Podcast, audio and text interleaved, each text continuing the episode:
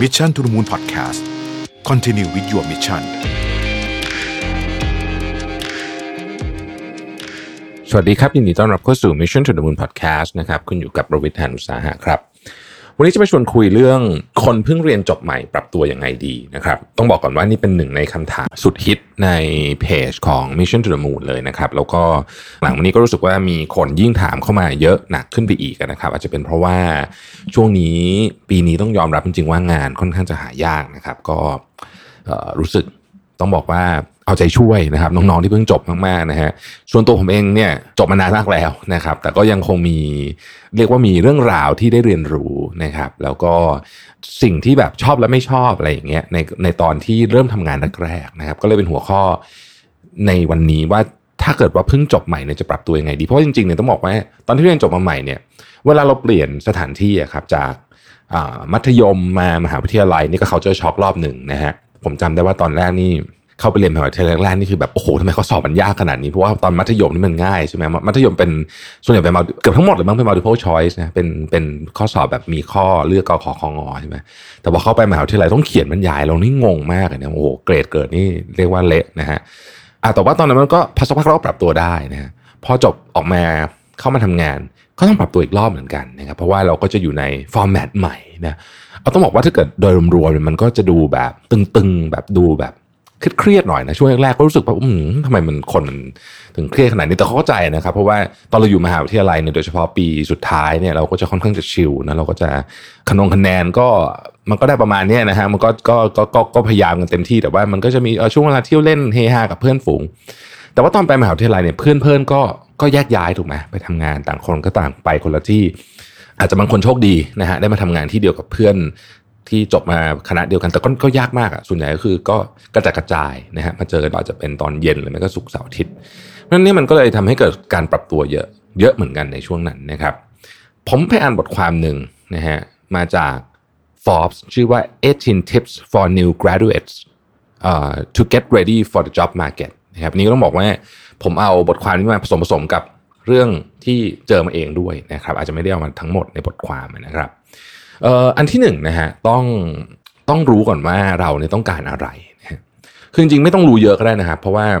เอาเอามาบอกตรงๆงานแรกก็ไม่ค่อยรู้หรอกนะฮะแต่น้อยสุดเนี่ยเราต้องรู้ว่าอะไรที่เราทำแล้วเรารู้สึกแฮปปี้ผมไม่ได้พูดถึงตำแหน่งงานนะฮะแต่ผมพูดถึงลักษณะของการทำงาน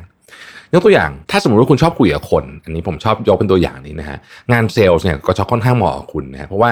การเป็นเซลล์ในโดยเฉพาะในยุคยุคก่อนหน้านี้เนี่ยนะฮะ มันต้องเจอตัวคนจริง ๆ ยุคนี้อาจจะมีการเซลล์ที่แบบเทเลได้เยอะขึ้น แต่ว่า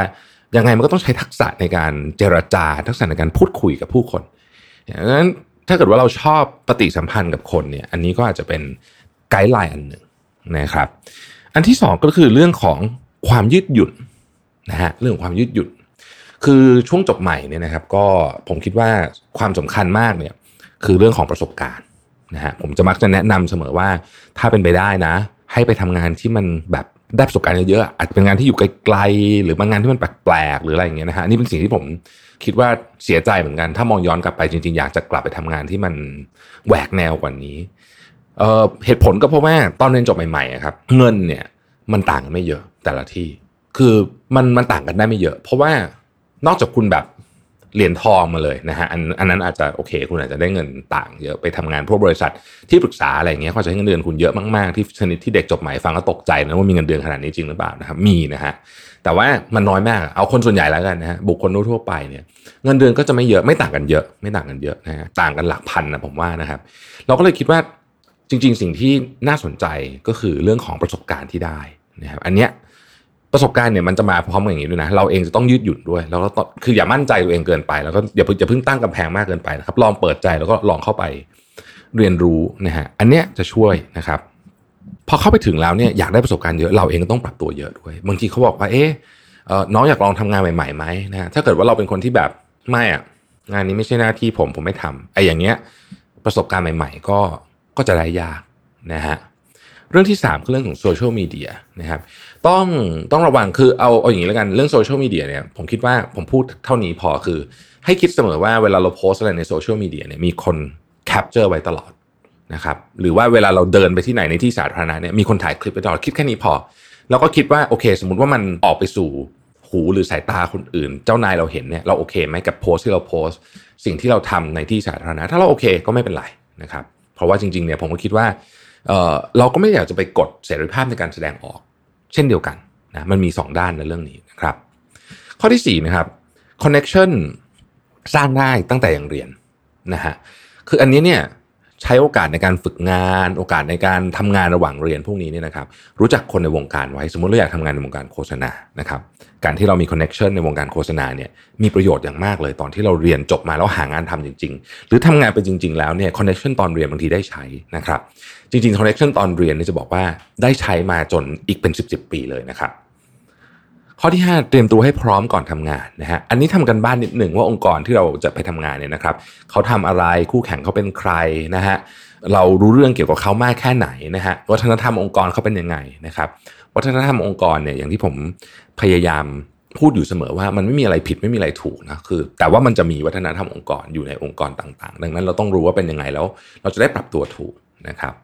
ข้อที่ 6 คือพยายามแสดงให้เห็นถึงความกระตือรือร้นนะฮะ คืออันนี้ความกระตือรือร้นเนี่ยเป็นเรื่องสำคัญ ความกระตือรือร้นคืออยากเรียนรู้เพิ่มนะฮะอยากอยากแบบอยากได้โอกาสนะฮะเสนอตัวเองในการไปทำโปรเจกต์ต่างๆ พวกนี้เนี่ยคุณจะได้สิ่งที่มีค่ามากๆ ยิ่งกว่าเงินเดือนอีกก็คือโอกาสในการทำงานนะครับซึ่งอันนี้เนี่ยถ้าเกิดว่าใครเคยอ่านบทความอันนึงในเพจของพี่โจธนานะพี่โจเคยเขียนเรื่องนี้ไว้เลยว่า โดยเฉพาะในยามวิกฤตแบบนี้เนี่ยคนที่เสนอตัวเองไปทำงานพวกนี้เนี่ย อาจจะเป็นจากคนที่ไม่ได้โดดเด่นอะไรมาก กลายเป็นโดดเด่นขึ้นมามาก ๆ ได้โอกาสพวกนี้มีก็คว้าไว้นะครับ ข้อที่7นะครับสร้างสิ่งที่เป็นบวกนะฮะคือเวลาเราพูดถึงคำว่าสร้างแบรนด์ไม่ใช่แค่สิ่งของอย่างเดียวนะครับ คนเราก็เป็นแบรนด์เหมือนกันนะครับเราเองก็เป็นแบรนด์ของเราเหมือนกันเราเราต้องการจะเป็นแบรนด์แบบไหน เราต้องการจะมีจรรยาบรรณในการทำงานที่ดีไหมนะฮะเราต้องการจะมีปฏิสัมพันธ์กับเพื่อนร่วมงานดีไหม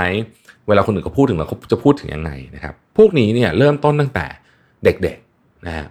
สร้างและสะสมไว้นี่นะครับมันจะกลายเป็นเหมือนกับเรซูเม่ที่มองไม่เห็นของเรานะฮะแล้วก็ทำให้เรามีโอกาสสำเร็จได้ในอนาคต ข้อที่8นะฮะอันนี้ผมใส่ไว้นิดนึงแต่ว่าจริงๆผมคิดเชื่อว่าทุกคนทำอยู่แล้ว ก็คือมองให้ไกลกว่าสาขาที่เราจบมานะครับจริงๆต้องบอกว่าในช่วงแรกๆเนี่ยเรามักจะพยายามทำอะไรที่เราจบมาก่อน ซึ่งก็ก็ดีนะครับ แต่ว่าพยายามเปิดตาไว้นิดหนึ่งว่าเอ๊ะมันมี up การ upskill หรือว่า reskill ในสาขาที่ไม่ใช่สาขาของเราไหมที่เราที่เราอาจจะสนใจนะครับตัวอย่างเช่นหลายคนเนี่ยอาจจะจบมาสมมติเรียนจบแบบผมจบวิศวะมานะครับเอออาจจะสนใจภาพยนตร์นะฮะสนใจภาพยนตร์เอ่อ motion พวกนี้นะฮะการทำแบบการทำแบบอ่าคอมพิวเตอร์กราฟิกอย่างเงี้ยนะฮะซึ่งมันก็อาจจะยังดูไม่ค่อยเกี่ยวกันเท่าไหร่แต่ว่าเอ๊ะ งานพวกนี้นี่มันน่าจะมีเยอะขึ้นในอนาคตนะแล้วก็สมมุติว่าเรามีโอกาสได้เรียนรู้เรื่องพวกนี้ก็อย่าปล่อยให้โอกาสมันผ่านไป แม้ว่าเราจะไม่ได้จบสาขาคอมพิวเตอร์กราฟิกมา เราจบวิศวะมา แต่คอมพิวเตอร์กราฟิกก็อาจจะมีประโยชน์กับเรามากๆในอนาคตก็ได้นะครับ ข้อที่ 9 มั่นใจได้แต่ต้องถ่อมตัวเป็นนะครับ คือหลายคนเนี่ยเวลาเข้ามาก็ก็ต้องบอกว่าไฟแรงนะฮะส่วนตัวก็เคยเจอนะครับ ก็ดีครับไฟแรงก็เป็นดีนะฮะคือจริง ๆ ต้องบอกว่าหัวหน้าเราอะนะฮะ หรือว่านายจ้างของเราเนี่ยเขาก็ชอบนะครับ คนที่ไฟแรงคนที่มั่นใจนะฮะแต่เขาไม่ชอบคนที่น้ำเต็มแก้ว อันนี้อันนี้ผมอาจจะพูดแทนหัวหน้าหรือรุ่นพี่คนอื่นได้ประมาณหนึ่งก็คือ เราไม่ชอบคนน้ำเต็มแก้วนะครับ เราชอบคนที่มั่นใจ แต่ว่าในขณะเดียวกันก็พร้อมที่จะเรียนรู้เรื่องใหม่ๆนะครับ แล้วก็ต้องบอกว่าสุภาพอ่อนน้อม ไม่ได้หมายความว่าให้ยอมนะ แต่ว่าไม่ไม่ก้าวร้าวจนเกินไปนะครับ ข้อที่ 10 ก็คือเรียนรู้ข้อผิดพลาดให้ได้ การเรียนรู้ข้อผิดพลาดที่ไม่ใช่เรื่องง่ายนะฮะ คือเราทำผิดเนี่ยอาจจะไม่ยาก แต่เรียนรู้ข้อผิดพลาดเนี่ยเป็นเรื่องที่ต้องฝึก การเรียนรู้ข้อผิดพลาดก็คือการยอมรับว่าความผิดนั้นเป็นของเรานะนี่ก็เป็น skill ชนิดหนึ่งเหมือนกันนะฮะ ข้อที่ 11 เรียนรู้เรื่อง culture ให้ดีทั้งการสื่อสารและเรื่องของเวลานะครับ เรื่องของการสื่อสารนะครับ ยกตัวอย่างเช่นที่นี่เนี่ยนะฮะการสื่อสารเขา การสื่อสารอย่างเป็นทางการผ่านอะไร การสื่อสารอย่างไม่เป็นทางการเป็นยังไงนะครับ pattern อะไรที่ทำแล้วได้เร็วที่สุดนะฮะบางทีบางที่อีเมลเร็วสุดนะฮะบางที่ต้องใช้โทรศัพท์เร็วสุดอะไรแบบนี้เป็นต้นนะครับ เรื่องของเวลาก็เช่นเดียวกันนะฮะวัฒนธรรมการทำงานเนี่ยก็ต้องดูด้วยว่าที่นี่เนี่ยเขาเป็นยังไงนะครับบางคนเขาบางบริษัทเขาซีเรียสเรื่องเวลาเข้าออกมากนะฮะ